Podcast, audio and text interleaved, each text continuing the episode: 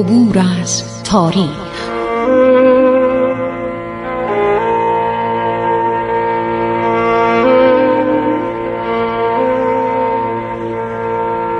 کاری از گروه جوان و اندیشه رادیو جوان.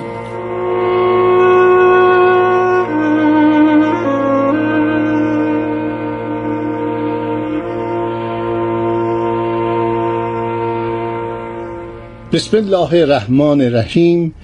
به نام خداوند بخشاینده مهربان. دوستان عزیز همیهنان گرامی من خسرو معتزد هستم.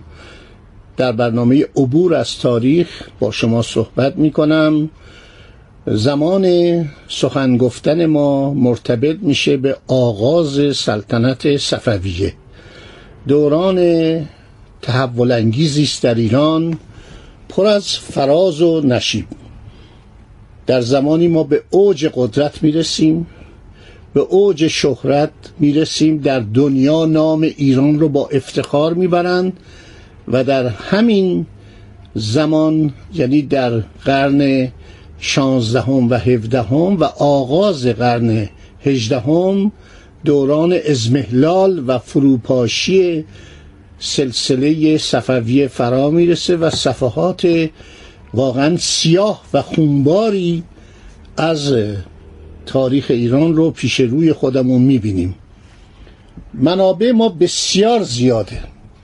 در دوران صفویه که از سالهای 905 907 شروع میشه تا سال 1135 هجری قمری عرض شود که علاوه بر مورخان ایرانی و مورخان عثمانی دولت ترکیه عثمانی امپراتوری عثمانی که با ما در حالت مخاسمه بود بسیاری از دیپلمات های خارجی سیاهان کشیشها مسافران هم در مورد این دوران قلم فرسایی کردن خیلی فوق العاده است. یعنی تعداد سیاهانی که در زمان صفویه به ایران میان همینطور تعداد کشیشان و میسیونرهای مذهبی که ابتدا از طرف دولت امپراتوری پرتغال سپس دولت اسپانیا برای اینکه پرتغال و اسپانیا در اواخر قرن 16 هم یکی میشن. میشه دولت متحد اسپانیا و پرتغال. پادشاه اسپانیا ازدواج می‌کنه با ملکه پرتغال و اینا یکی میشن. اسپانیایی هم رو سفره ایران مینشینن. برای اطلاع شما عرض کنم که تمام صفحات جنوب ایران کرانه های خلیج فارس و دریای مکران یا دریای عمان زیر سلطه پرتغالی ها و اسپانیایی ها بوده و ناوگان اسپانیا و ناوگان پرتغال در این دو دریا تاخت و تاز می‌کردن حرکت می‌کردن شناوری می‌کردن و جالبه که دولت عثمانی رو شکست میدن. دریا سالار پیرپشا دریا سالار بزرگ عثمانی شکست می‌خوره و تمام ناوگانش داغون میشه. اینا نکات تاریخ ایرانه. حالا این سلسله صفویه وقتی اومده بر سر کار یک طرف دولت شیبانی این اسمو نمی‌دونید. اغلب من می‌پرسم کسی جواب نمیده. دولت شیبک خان ازبک که خودشو می‌گفت از اولاد عرض شود که چنگیزخان هستم از اولاد جوجی هستم.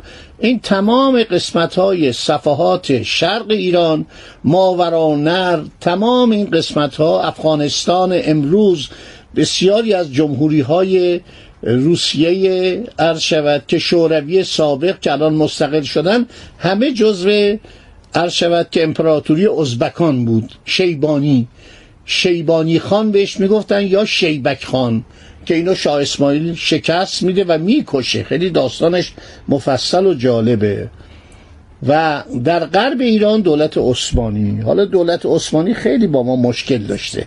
این بود که ما در برنامه های گذشته تقریبا این وقایع رو گفتیم. برای کسانی که سوال می‌کنن که آقا ما درباره صفویه چه کتابایی می‌تونیم بخونیم من کتاب های متعددی رو پیشنهاد می‌کنم.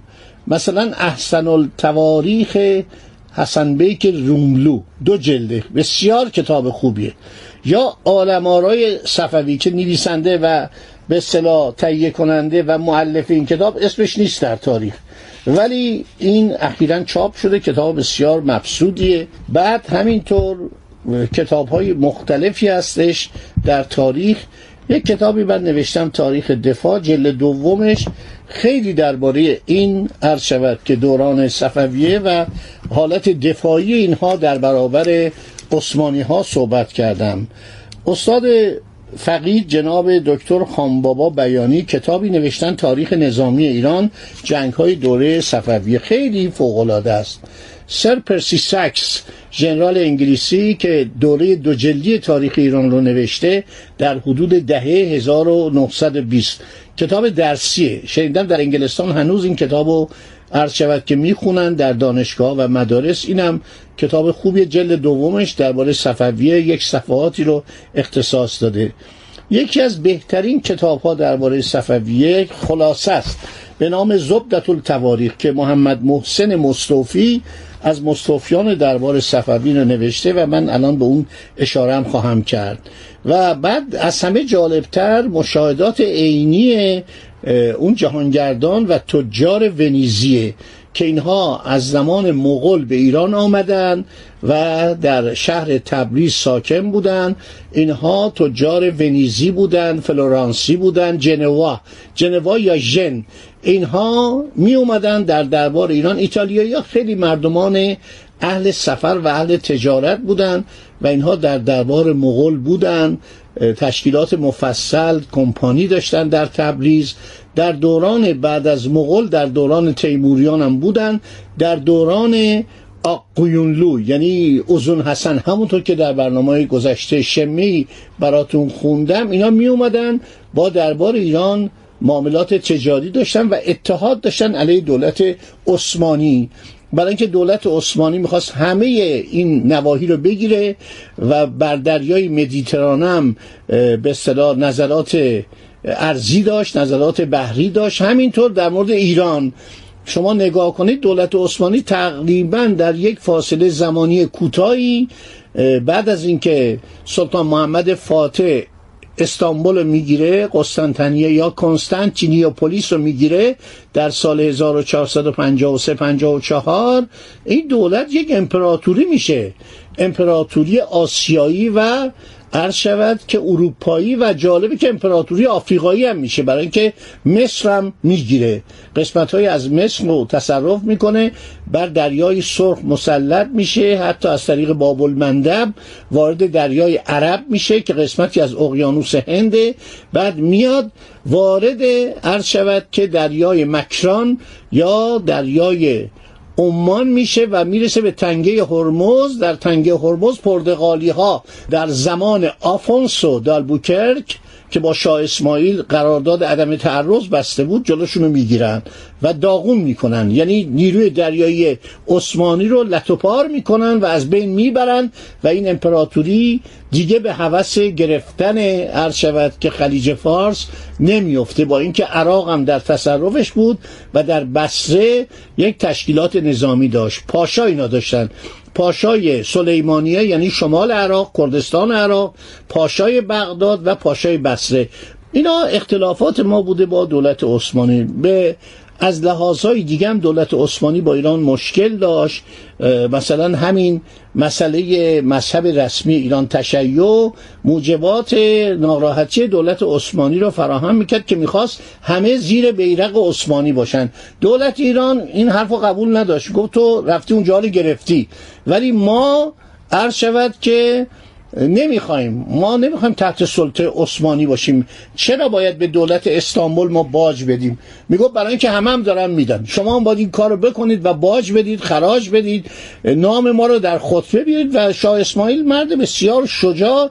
از بچگی وقتی نگاه کنید در سن خیلی کم 14 سالگی قیام خودش آغاز می‌کنه و خیلی قشنگ میجنگه و اینها رو سر جای خودشون مینشانه.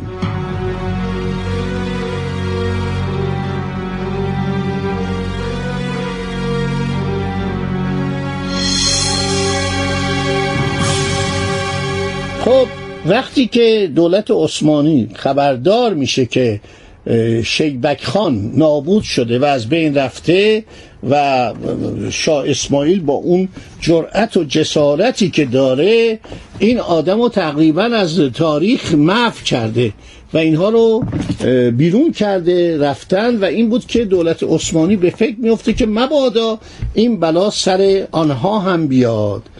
و به فکر میفته که یک بهانه جویی بکنه به فکر میفته یک کاری بکنه مثلا با دولت ایران درگیر بشه. چون عثمانی خیلی قوی بودن.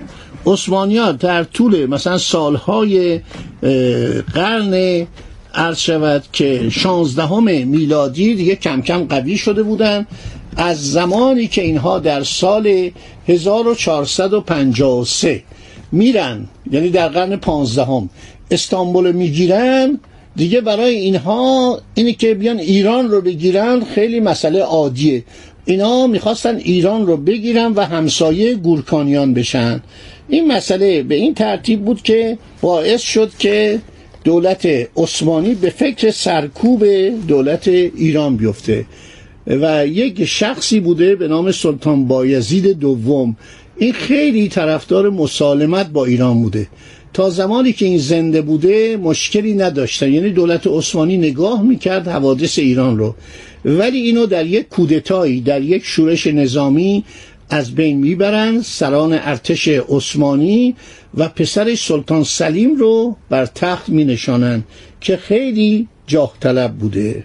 خب وقت من تموم شد و از شما خداحافظی می‌کنم. انشالله در برنامه بعد دنباله مطالب برزتون میرسونم. میرسونم به چالداران. جنگ چالداران داشتم می‌گفتم منتها دیدم حیفه. ما این همه منابع داریم استفاده نکنیم. خدا نگهدار شما تا برنامه بعدی.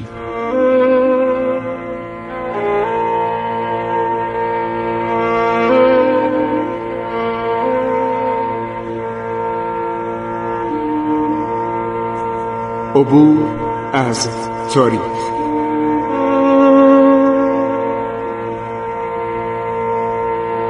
ایران با شکوه. 2800 سال تاریخ.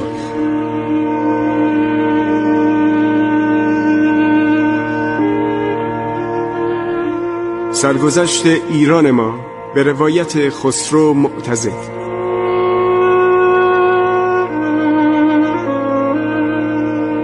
عبور از تاریخ. با رادیو جوان.